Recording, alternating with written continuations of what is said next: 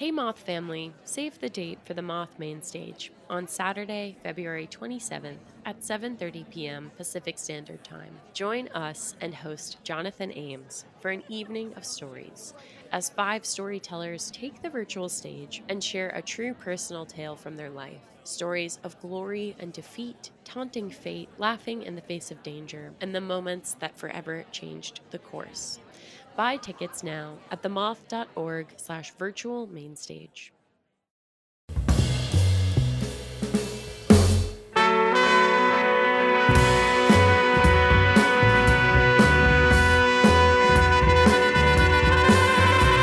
From PRX, this is the Moth Radio Hour.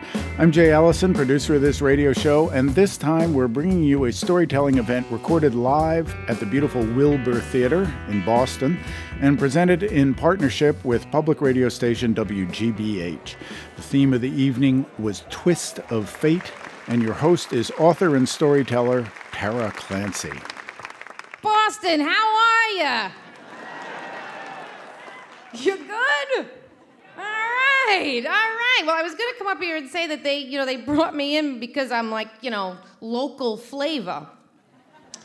But the truth is, in New York, um, because my accent is now so rarefied, people always ask me, like more than once, uh, if I'm from Boston.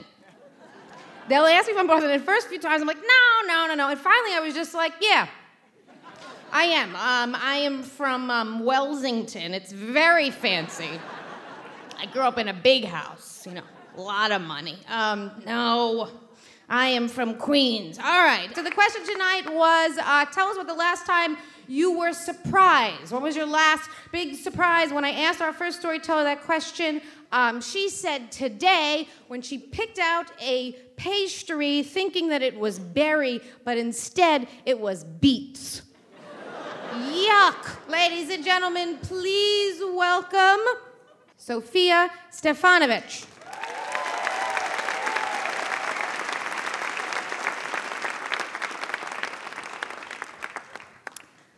Last year, on top of my relationship with my boyfriend Michael, I found myself in another relationship with a woman called Cindy. And it was based on deception and guilt, and it left me feeling like crap. So I first met Cindy on the internet via my spam folder. She was single, she was a hairstylist, she was from Senegal, she was obviously a scammer. Now, I, already knew something about scammers because I had written for a TV show a couple years back and I'd researched them. So I knew that romance scammers approach lonely hearts online and they start a relationship with them and they eventually fleece them of their money. And I had even become friends with a romance scam victim, an 80 year old guy called Bill, who um, had been left heartbroken and bankrupt by his scam.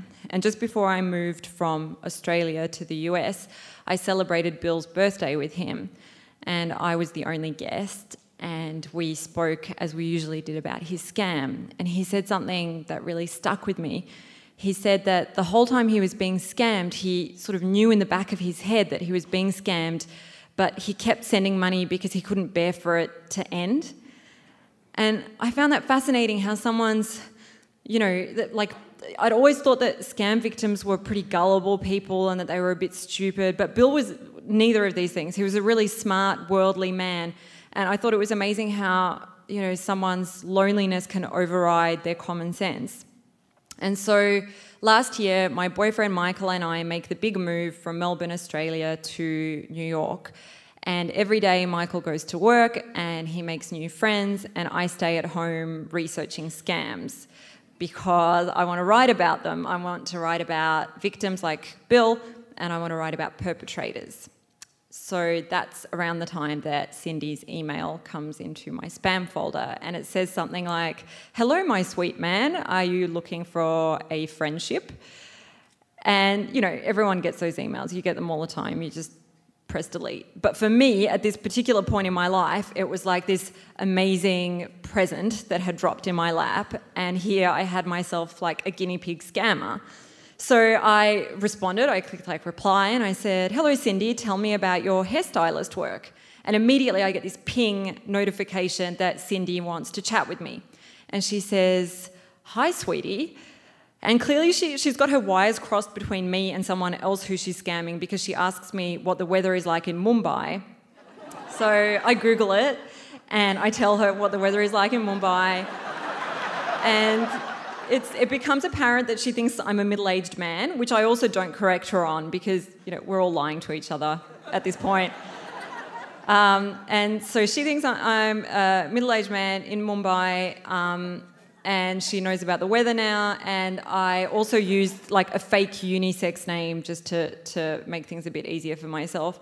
So Cindy sends me a photo, and she's uh, this Senegalese woman, uh, quite pretty, with a full build, a hair tied back in a ponytail, leaning against a car.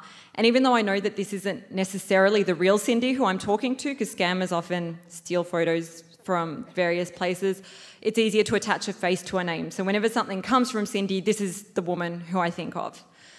Uh, and the World Cup soccer is just starting at this point, and I'm a fan. And because Cindy is from Senegal, I assume that she is too, uh, because soccer is big in Senegal. Uh, but she tells me that she's not into it, but that she will make an effort to watch it because I like it, and that's what people in relationships do for each other. So, according to her, we're now dating. So while my boyfriend uh, is at work, my Senegalese girlfriend and I chat online and watch soccer. And when my boyfriend is not at work, I like tactfully close my laptop because I don't want him to think that while he's away, all I'm doing is chatting to scammers. And I don't want him to see just how many pings I get from Cindy because I get so many pings from Cindy. Like, Cindy is probably the most attentive person I've ever semi dated in my life. like, if you know, if I go to the restroom or something, she'll she'll write like, "Hey babe, I love you," and if I'm not there to answer immediately, she'll write the same thing like 60 more times. So I'll come back to this screen full of like, "I love you, I love you, I love you," which is you know in some ways really nice and in some ways really overwhelming. Uh, so we you know we've been chatting for a couple of weeks, uh, and one thing that is quite strange is that that I find strange is that Cindy hasn't asked me for any money yet, even though technically that's her job, right, as a scammer. So she she sends me emails full of her favorite like R and B lyrics and photos of herself, but no money requests. Uh, she does, however, start asking me for a photo of myself, and she still thinks I'm the middle-aged Indian guy. So I've got a problem now, and I think, okay, I'm just gonna I'm just gonna come clean Cindy's going to break up with me. It won't be too bad because, you know, this is taking up quite a lot of my time. I think I've taken this relationship far enough.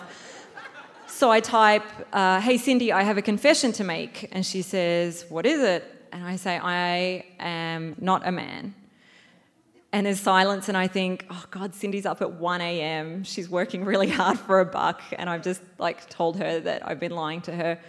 And she says, Well, send me a picture. And by this point, I thought that I would be Cindy free, so I'm a little bit kind of confused that she's asking me for a picture. So I, I make something up about how I don't have any pictures on my hard drive. And she says, Hey, listen, you have been lying to me for several weeks now. I have sent you my photos. The least you could do is send me a photo of yourself. And in this moment, because I'm kind of prone to feeling anxious and guilty at the best of times, I think, oh, actually, she's right. I really should send her a photo. So I get a photo, I send it, and I wait to see what she says. And she writes back and she says, Oh, you're pretty. And I go, all in capitals, all right, thank you, so are you. Because, at, you know, I'm, I'm quite flattered. Um, also, I'm really relieved that she's not angry at me anymore. Uh, also, I've just realised that I've sent her a real photo of myself that she could potentially trace back to the real me and then send me a dead rat in the mail. So I'm kind of dealing with all this stuff.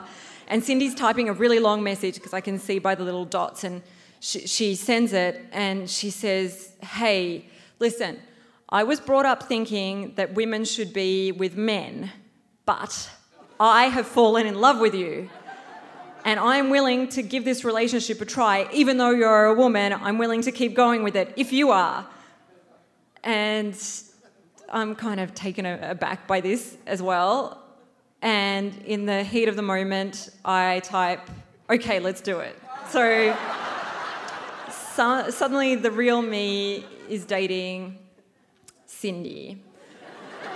And so Cindy soon becomes tired of just chatting online and she asks me to call her.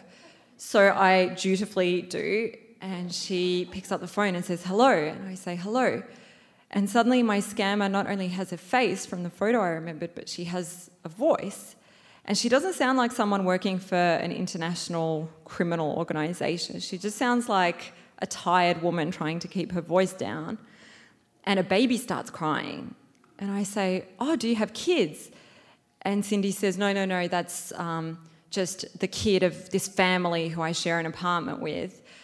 And I think maybe she's not telling me the truth then, that she's a parent. And I wonder whether she has a partner or if she's a single parent. And then Cindy says that she's about to be evicted from her apartment and she needs $140. And there it is. It's, it's what I was waiting for this whole time. But suddenly I'm not really ready for it because Cindy isn't just a spam in my inbox anymore. She's actually a real person on the other end of the line asking me personally to help her. And so I make up a lie about how I told my friend about her, and my friend said that maybe Cindy's a scammer. And it's not that I think that, but you know, are you? And Cindy says, What? And she says it with such outrage that for a second I think, hang on, what if I've got this whole thing wrong and she is just like a hairstylist from Senegal who did fall in love with me thinking I was a middle aged Indian man and then has stayed in love with me actually, and I'm the idiot. And then I think, no, that's probably not true. So I say, I'm sorry, I can't send you any money. And she says, all right, never mind. And the conversation peters out. And afterwards, even though I know that it's Cindy's job to scam me, I can't help but feel guilty because I think about her tired voice, I think about that baby crying, and I think that $140 isn't really that much money. And I start Googling Senegal and I see that 50% of its population lives in poverty. And who's to say that Cindy isn't one of those people? And right on cue, an email comes from Cindy. And she reminds me of her hard life. She tells me that her parents are dead, that her uncle is abusive, that she could sell her body like other girls, but she doesn't. And she says, I'm trying to be a good girl, please help me. And even if the things she's telling me aren't true, I know that they could be true. And I feel like a jerk for stringing her along. And I decide that I want to write Cindy a real letter from the real me. And I start typing this email in which I want to be honest and I want to tell her a little bit about me, but I end up telling her a whole lot. So I tell her that my family moved from Yugoslavia to Australia when the wars began, that my dad died when I was little, that when my parents took us over to Australia, they thought that we'd never be split up again, but that here I've moved to New York and I've left my mother behind, and that I miss my mum and my sister. And I don't know why I'm telling Cindy all of this. Like, I think maybe I want her to see that I'm different to the other people she chats with on the internet, and I think I want her to like me. But in any case, while I'm typing, I find myself crying. And I write to Cindy that if only she'll be honest with me and tell me about her real self and about being a scammer, that I'll find some money and I'll send it to her that, that I don't mind. And the next day, Cindy writes back and she ignores most of my email and just says that she's not a scammer and sends me her Western Union details. and that kind of annoys me, so I go back to her and say I'm not going to do it unless she admits to being a scammer. And we go back and forth like this for about a week, getting more and more annoyed with each other until finally Cindy snaps. And she writes me this email, all in caps, angry voice telling me that I'm a wicked, selfish woman and that she wouldn't want my money even if I did send it. And she tells me that God will send a helper for her because God always helps those in need. And she tells me that she never wants to hear from me again. And for the first time in a month, my computer goes completely silent. And after Cindy dumps me, I feel like I understand Bill a little bit better because Bill said that the whole time he was being scammed, he knew in the back of his mind that he was being scammed, but he kept sending money because he didn't want to get dumped the way that I had. And Bill made up excuses for his scammer, just like I made up excuses for Cindy, even though I knew she was a scammer in the front of my mind. But still, I told myself, you know, maybe she's a single parent, maybe she, she really needs this money. And it reminded me of one of those, you know, those really bad relationships that you stay in and you overlook so much bad stuff because you don't want to be alone. And, you know, I still think about Cindy sometimes, like when I'm watching sports. And I wonder, I, I, wonder about her. I wonder if her baby still cries while she's scamming people. I wonder whether she still has that photo of me and if she'll one day take her revenge. I wonder whether she thinks about me at all. And if she remembers the things we told each other, some of them true, some of them not, about soccer and friendship and love. Thank you.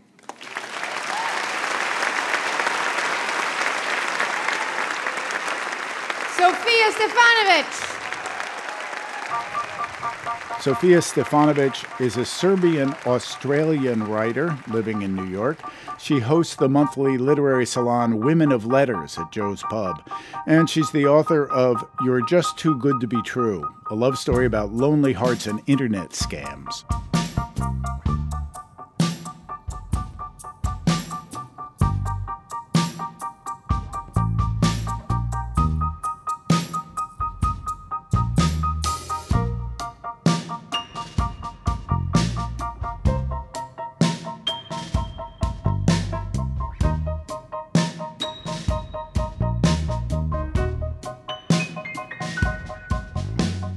The Moth Radio Hour is produced by Atlantic Public Media in Woods Hole, Massachusetts, and presented by PRX. This is the Moth Radio Hour from PRX. I'm Jay Allison, and we're bringing you a live event recorded in Boston at the Wilbur Theater. Here's your host, Tara Clancy, telling a story of her own. All right. Are you ready? Lesbian Baby Making 101, here it comes. Um, So for my first son, it was super easy. Uh, my wife and I, we went to a sperm bank. We got sperm. Uh, she got inseminated, and nine months later, we had a baby. But my second son, things get a lot more interesting. So we go back to our same doctor when we were ready to have the second kid. Uh, and at this point, my wife is 10 years older than me. So she was uh, 42, and I was 32. And we sit down, you know, down at his desk, uh, and he just says right away, he just says, listen, medically speaking, Tara, you should have this baby. And right away, I say, no. Just like that. Nope. Have you seen me? No, no, I don't do those sorts of things, right? And and really, really, like I want to be pregnant like about as much as like that guy, right? Actually, that guy wants to be pregnant a little more than me, all right? That's how little I want to be pregnant. But he convinces me that I have to go home and I have to think about it. And okay, fine. I decide that I'm going to at least give it one night. He says, give it one night. And I said, okay. And I go back to my apartment and my wife gives me some space. Uh, and I'm just like, I'm pacing around the apartment and I'm trying to like hype myself into it. You know, I'm trying to convince myself to do it. And the way that I'm doing that is like the same, I think, as the, as the way I like, you know, the night before my, uh, my, uh, my varsity softball tryout. You know, like I'm just walking around the apartment, I'm going, come on, Clancy, you're coming in in the clutch, you know? Come on, you know, we're gonna take one for the team, you know, come on, let's go, you could do this, you know? And I go over to the mirror in my apartment and I'm just looking at myself in the mirror and I turn and I puff out my shirt and I'm, you know, I'm imagining myself pregnant. But more than that, I'm imagining somebody else seeing me pregnant. And I don't realize what I'm doing in the moment, but I'm going, You talking to me? You talking to a pregnant lady? You talking to me? Right? Like other women, they go home, they knit booties. I'm De Niro in Taxi Driver. Um, but it works. I don't know why or how, but it works. I decide that I am going to go through with it, and so I go back to the doctor. I had this like preliminary blood work done, and I go back to the doctor, and I sit back down, and he takes a look at me, and he just goes, "Okay." He goes, "Tara, you have a fertility problem." I said, "Yes, I know. It's called being a lesbian." what am I paying you for? No, he said, "You have another one." I said, "Oh, really?" Uh, and he said, "But look, it's not the end of the world." Just instead of doing insemination like we did with your wife, this time around we have to do uh, an in vitro fertilization. So they go in and they remove your eggs surgically and they put them in a little dish and they fertilize them and they put the whole mess back in. And it's super common these days, really, statistically speaking, 99% of the time, absolutely nothing goes wrong. And 1% of the time, you are me.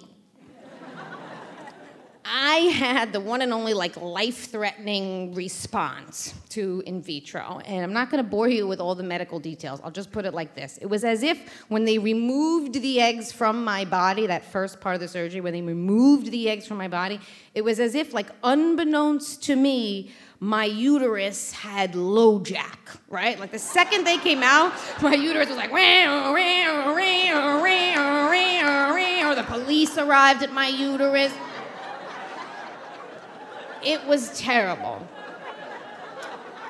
I almost died, but I didn't. Here I am. Uh, and. Uh, and they couldn't go through the second half of the, of the surgery, and I had to recover. All right. A month later, I'm recovered. We go back into the doctor, and he goes, Look, all right, at this point, we can continue on. We can do the second part uh, of the in vitro. And we're, you know, that's about to be that. And then he says, But actually, medically speaking, there's a better option at this point. And that is that Shauna, my wife, that you carry this baby. And he starts to go into all the sciency shit about why this is better, but I'm not listening to any of it because I'm too busy doing the fucking jig. I'm like, diddly diddly diddly, sign her up. Here she is. By the bell. This is amazing. Yes.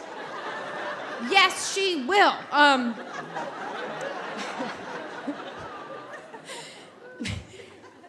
and we do it.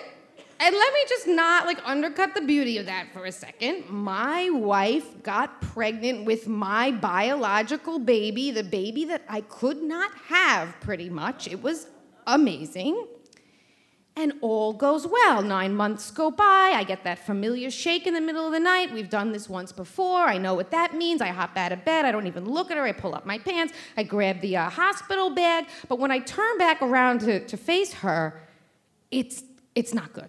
It's like she has gone zero to 60 in a second. And I don't know if this is normal or not, but of course, for a second, I have that panic of I'm like, oh my God, you know, this is all my fault. It was too good to be true, but there's no time for that. I just go over to her, I throw her arm over my shoulder, I help her down the stairs. We flag a cab, we get into the cab, and she is going bonkers. She's got her feet out the window. I'm leaning into the driver. I'm like, you gotta go through the lights. You gotta go through the lights. You're gonna have the baby in the cab. Go through the lights, right? And the cab goes flying uptown. We get to the hospital. She can't get out of the car. I get a wheelchair. I put her into the wheelchair. I go flying up into the uh, maternity ward. We get into the triage area, you know, and I take one second, I take my eyes off. I turn to the receptionist and I say, I don't have time to fill out any paperwork. Just point me to an OR and just point me to an OR really fast. And then when I turn back, my wife has gotten up out of the wheelchair. She's got her hands on the armrest. She's got her shirt up, her tits are out, she's got her pants down, her butt is out. She is pissing, moaning, screaming. She's like, ah! ah! Other ladies in the in the waiting room were like texting their mom. They're like, I've just started labor. Ah! You know.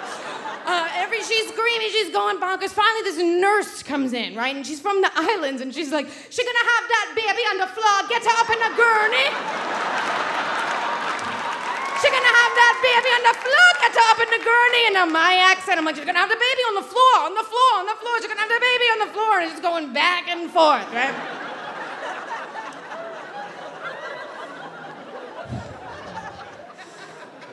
They put her up on a gurney, they wheel her into a room, and like 10 seconds later, we have a perfectly healthy second little boy.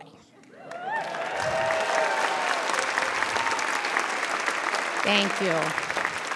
Thank you. We love him, but I think we named him in vengeance. Um, my firstborn son is named Ray Clancy. He will punch you in the nuts. Um,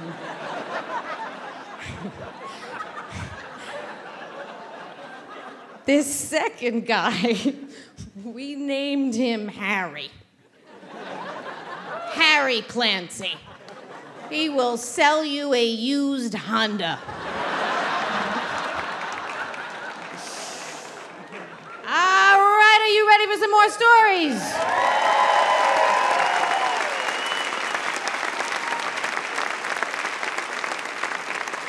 All right, when I asked our next storyteller the question, when were you last surprised? Uh, he said, he said it was when his wife threw him a uh, surprise 50th birthday party on his 51st birthday.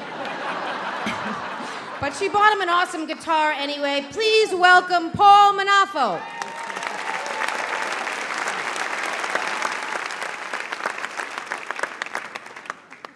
Memorial Day weekend 2014. My wife Mare and I are in bed and we get a phone call at midnight. Wakes us out of a sound sleep. It was Mass General Hospital calling to tell me that they had a liver available and I needed to get to the hospital by 3 a.m.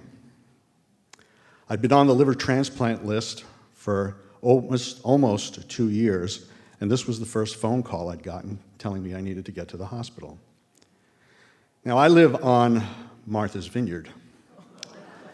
There are no ferries or planes running at that time of night, so Merritt decided to make some phone calls. She called Angel Flight, she called our local hospital, she called our local police department, she called the state police, she called the, the Coast Guard. No one was able to help us. She then said, Honey, I got a great idea. Let's call our buddy Jay Wilbur. He's our local harbor master. Maybe he can take us over in his zippy fast boat over to the mainland. So we called Jay, wake him up out of bed, and he says, Absolutely, I'll get you guys over. He said, Meet me at Owen Park Boat Dock in 15 minutes. So we get in the car, grab our gear, and we're in the car and we're heading over to Owen Park. On the way there, Mare's phone rings, and it's the state police calling. They've had a change of heart. They're going to meet us in Falmouth with an ambulance and a police escort and get us up to Boston. We get into Jay's boat, and within minutes, we are in Falmouth. We got in there so quickly we had beaten the state police and the ambulance. When they got there, they loaded me into the back of the ambulance and they put Mare up front with the driver, and off we went. By the time we hit Route 3, we were going 110 miles an hour. We had a police escort in the back, a police escort in the front, and the blue lights were blazing like crazy, and we got to Mass General just before 3 a.m. We had made it from my house on the vineyard to Mass General in under an hour and a half. a record in any book.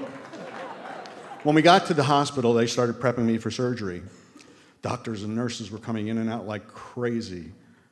And then our friend Martha called a while after we were there, and she said, You guys, I just saw you on the Channel 5 early morning news show. she said the headline read, Vineyard man rushed to Mass General for life saving liver transplant. And then it quieted down. A surgeon walked in a while later, and I thought to myself, all right, the waiting's over, here we go. He came in, sat down at the edge of the bed, and he said, Paul, I have bad news.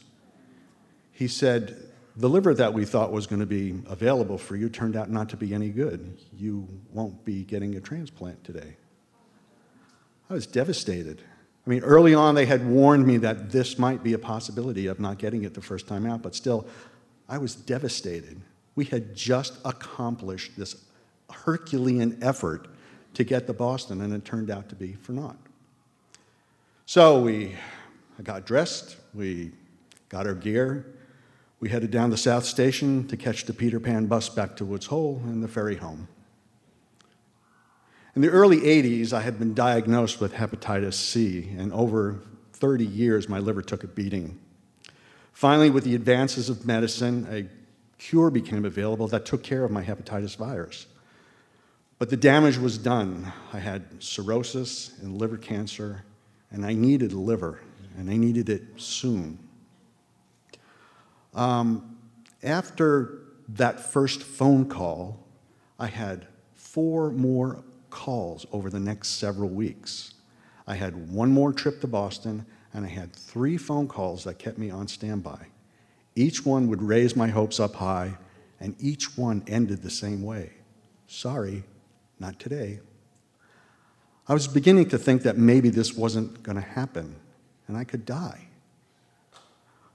One night while watching the Jon Stewart show, I had a complete breakdown. The rejections had built up so much that I couldn't handle it, and I sobbed uncontrollably in my wife's arms. She just cradled me and kept saying over and over again Have faith, honey. Don't give up hope. She's one of those glass half full kind of people. But I was losing hope. But she just kept holding me in her arms, telling me to, honey, hang in there. Don't give up. Keep the faith and have hope. Towards the end of August, the phone rang again at midnight. This time it didn't wake us up. But it was Mass General Hospital. I knew instinctively who it would be. And I heard those familiar words we have a liver available and you need to get up to Boston. I just took the phone and handed it to my wife. I couldn't deal with this, not again. Conversations went back and forth for a while, and then finally, the surgeon called to talk to me directly. He said, Paul, I know you've been through this several times now, but I have a good feeling this time. He said, if I were you, I'd get up here. So once again, it's midnight on Martha's Vineyard. How are we going to get to Boston this time? I then remembered a conversation I had with film director Doug Liman, who has a house on the vineyard, and we talked at, event, at an event we were both at over the summer. We talked for a while, and at the end of our conversation, he said, Paul, he said, I have a plane, and if you need to get to Boston while I'm still on the island, he said, I'll fly you up any time of day or night. And I'm thinking to myself, this is Doug Liman, right? Sure. Yeah, he's going to fly me up to Boston. So I decided, what the hell? I'll give Doug a call. I called Doug, and when he got on the phone, the first words out of his mouth were, Is it time? And I thought to myself, wow, this dude's the real thing. We met Doug at the Martha's Vineyard Airport at 2:30 a.m. It was a beautiful starlit night with not, not a moon in the sky, and there wasn't a breath of wind. It was perfect. Mare, my daughter Janique, myself, and Doug got into his plane and we headed out to the runway. It was pitch black. Doug flipped a switch on his dashboard and the air, this was amazing. The airport lit up like a pinball machine. All the runway lights came on just like that. It was the coolest thing ever. It was magic. We took off in silence and flew up into Boston. There wasn't any radio traffic, and there wasn't another plane in the sky. It was just so perfect. When I got to the hospital, I knew the drill by heart doctors, nurses, in and out. But this time, something happened that hadn't happened before. A doctor came in and said, The organ is on its way. And I thought, The organ is on its way. Wow, I'd not heard that before. I thought to myself, maybe this time it's going to happen. At 8:30 a.m., they came in with a gurney, loaded me up, and they were going to take me off the surgery. I gave my wife and my daughter a kiss and said, I'll see you on the other side. I woke up around 8:30 later that same day in the, in the evening. The operation had taken eight hours to complete. When I opened my eyes, my wife and my daughter were standing at the foot of the bed. My wife looked at me and she said, Honey, your eyes are white. I can't believe it. For the first time in almost 30 years, my eyes were white instead of a dull yellow. And you know what? I felt amazing. I know I was on a morphine drip, but really, I felt amazing. It wasn't until I returned to the vineyard that I realized how bad my life had been because of my liver disease. And now, it's more than a year later. I'm stronger than I've ever been in my whole life. Yeah.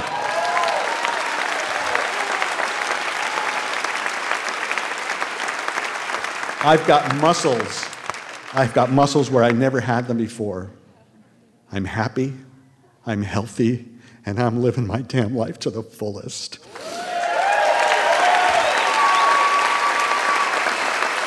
Paul Munafo, ladies and gentlemen. Paul Munafo lives on Martha's Vineyard, where he's an actor and a singer and performs in plays and musicals for adults and children. He's a member of the West Tisbury Congregational Church Choir and is a skilled woodworker and general contractor. For photos of Paul and his family, visit themoth.org. The Moth Radio Hour is produced by Atlantic Public Media in Woods Hole, Massachusetts, and presented by PRX. You're listening to the Moth Radio Hour from PRX. I'm Jay Allison.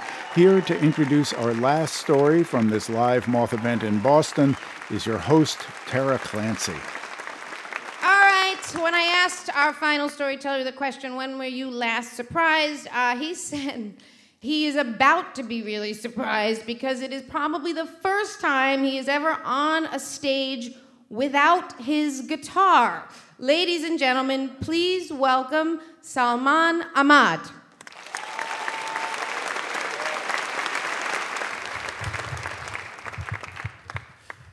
There's a old saying in Pakistan which goes like, um, "That whisper in your heart has strength.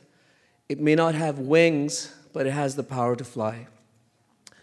I first discovered that whisper around the age of six. I was born in Lahore, Pakistan, and there was a family wedding. And at family weddings, there always used to be music. So at this family wedding, a Qawwali concert was taking place. Qawwali music is about unity, sacred union, whirling, uh, trance like rhythms, hand claps, and joy. So, as a six year old, what I remember is my aunts and uncles dancing uh, in a state of bliss, fana, mystical ecstasy, and some of them were throwing money at the musicians. And I thought, that's a pretty good job. But also, I knew uh, as a six year old in Pakistan that my career, or what my mother always said was, son, you can either become a doctor or you can become a doctor. that was not for me. Cut to uh, when I'm 11, my father, who worked in the airlines, he came home and he said, I've got a job offer in Manhattan and uh, so we're moving 8,000 miles away to New York. And uh, so my, my younger sister and I, you know, I'm going to date myself now. We said, Ronald McDonald, 13 channels of television, let's go. so we arrive, and the first two years uh, in my middle school, I'm the only overweight brown Muslim kid, and uh, I have no friends except for TV and radio. Until one day when I was 13 at my bus stop, uh, this kid who went to school with me, Danny Spitz, he went on to play guitar in the heavy metal band Anthrax. Uh, he looked at me and he said, Sal, Sal, Sal. Dude, you gotta get cool. And I looked at him and I said, Cool? What is cool? So Danny took this red ticket out of his back pocket and he said, Dude, if you buy this ticket from me, your life will change. Now, as he was hustling me that ticket, I'm thinking about my conservative Muslim mother who thinks, you know, going out anywhere is you're going to lose your culture, you're going to lose your religion. Yet the whisper in my heart was whispering loudly.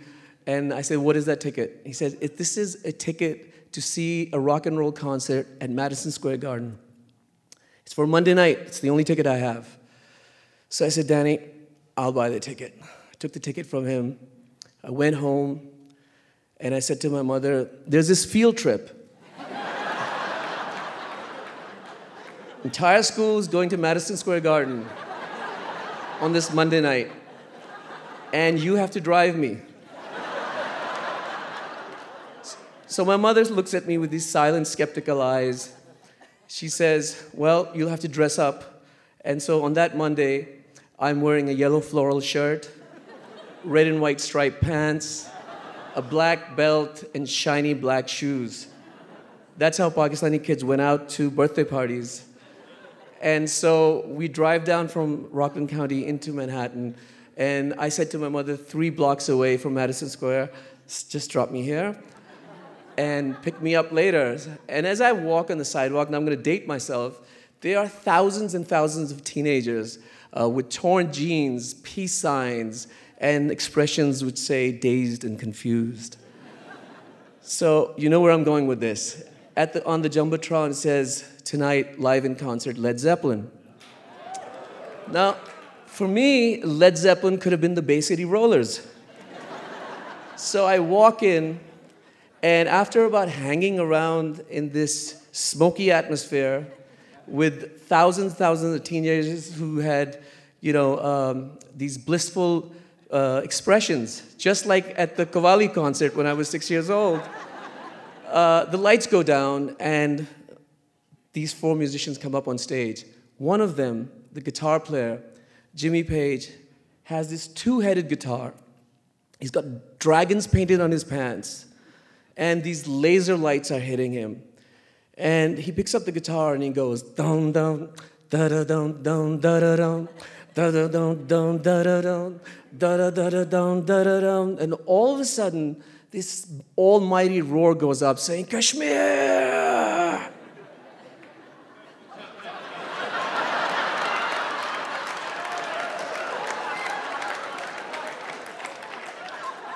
I'm thinking, Kashmir, it's not safe there. Pakistan and India have fought three wars over Kashmir. Yet, in this tornado of guitar, bass, drums, and vocals, and whole lot of love, I, my heart whispered very strongly again. And at the end of that show, I said, I want to do that for the rest of my life. And so I go home and I said to my mother, Can I buy a guitar? And she said, Well, if you can save up enough money, you can buy a guitar. So I worked as a busboy, Blauvelt Coach Diner, um, saved up $237 to buy a copy of a Les Paul. And when, once I had that instrument, you know, I just, it was my soulmate. I just never, you know, came out of my room, locked myself in, listened to the Beatles, listened to the Zeppelin, Hendrix, Clapton, Beck, and I learned all the blues. And pretty soon, my parents got very scared. One day, a surgeon uncle from Pakistan showed up, and they said, Can you go into his room and extract him? so my uncle Anwar comes into the room, and I'm wailing away. And he says, Beta, son, uh, what are you going to do with your life? So behind him was this poster of Jimi Hendrix. I said, I want to be like that guy there.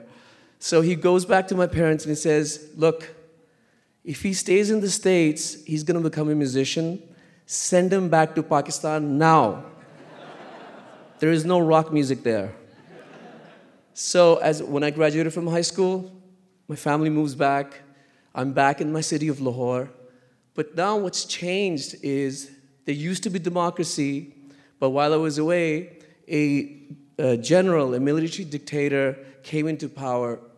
It was like having a Pakistani Oliver Cromwell.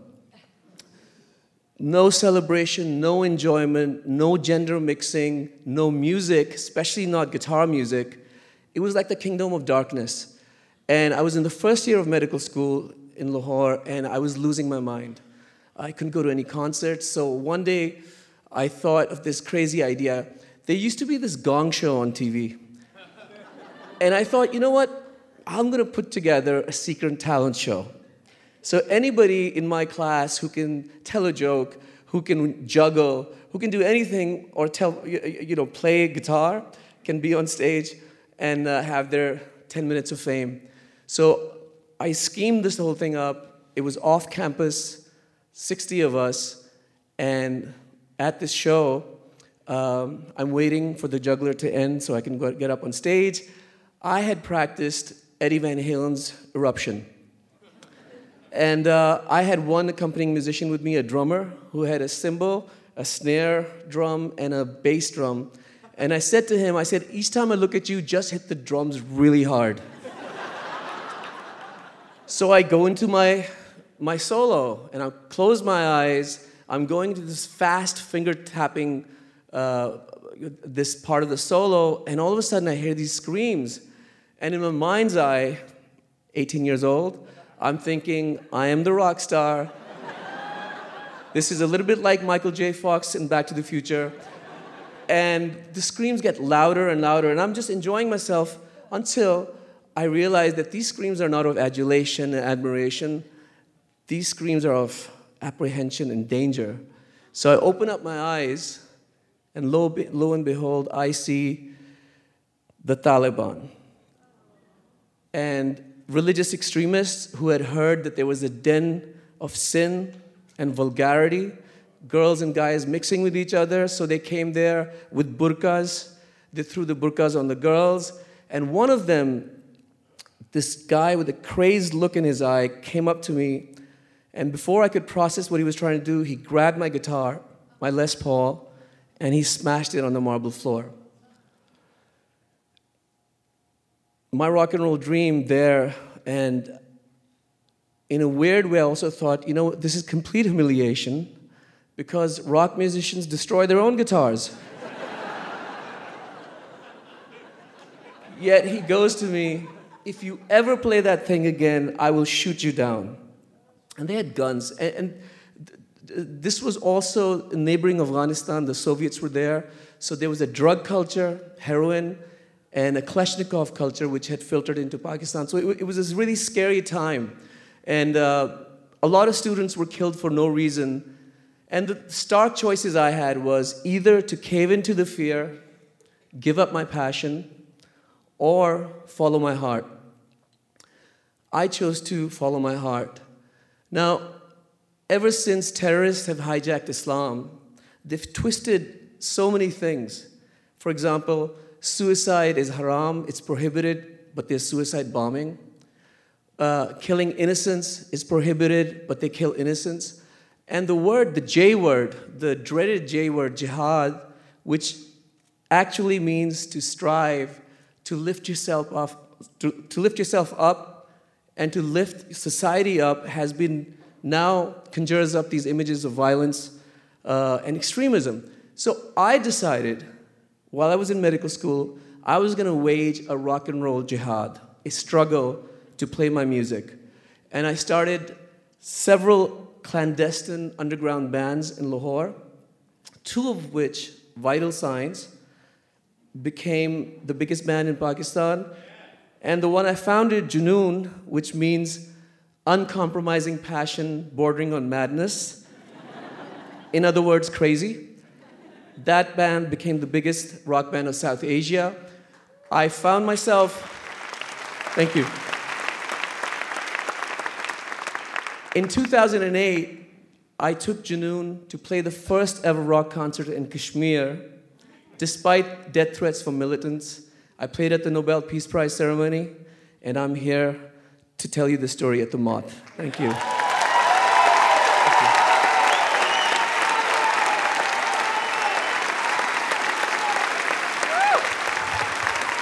Salman Ahmad!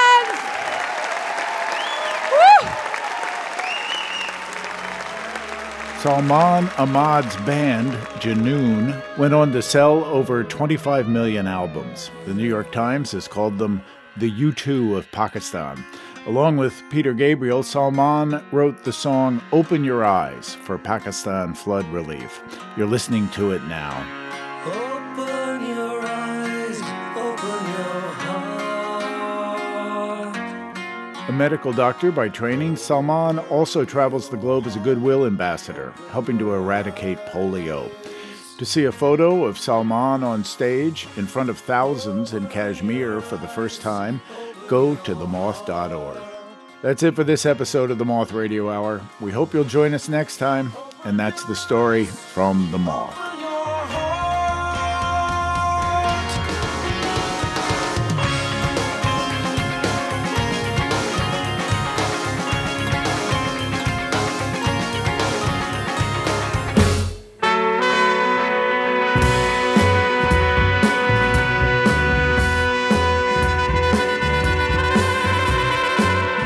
Host this hour was Tara Clancy. Tara's writing has appeared in the New York Times Magazine, the Paris Review Daily, and the Rumpus.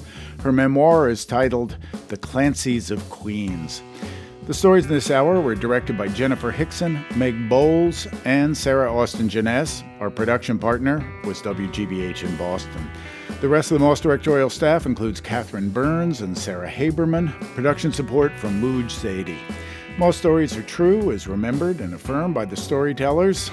Recording services come from Argo Studios in New York City, supervised by Paul Ruest. Our theme music is by The Drift. Other music in this hour from Stellwagen Symphonette. For more information on them and for all the music we use, visit our website, themoth.org.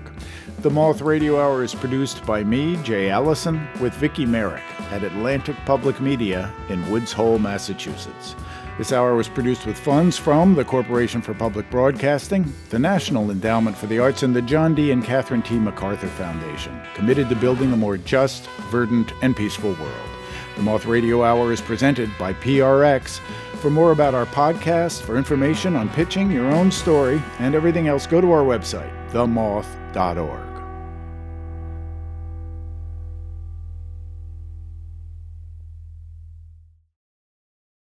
Moth Story Slams are back. Held on Mondays beginning in February, join us for our weekly open mic story slam competition.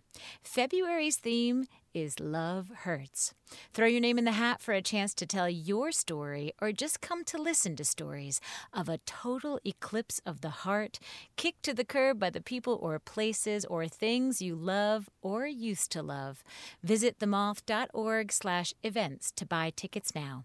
That's themoth.org slash events.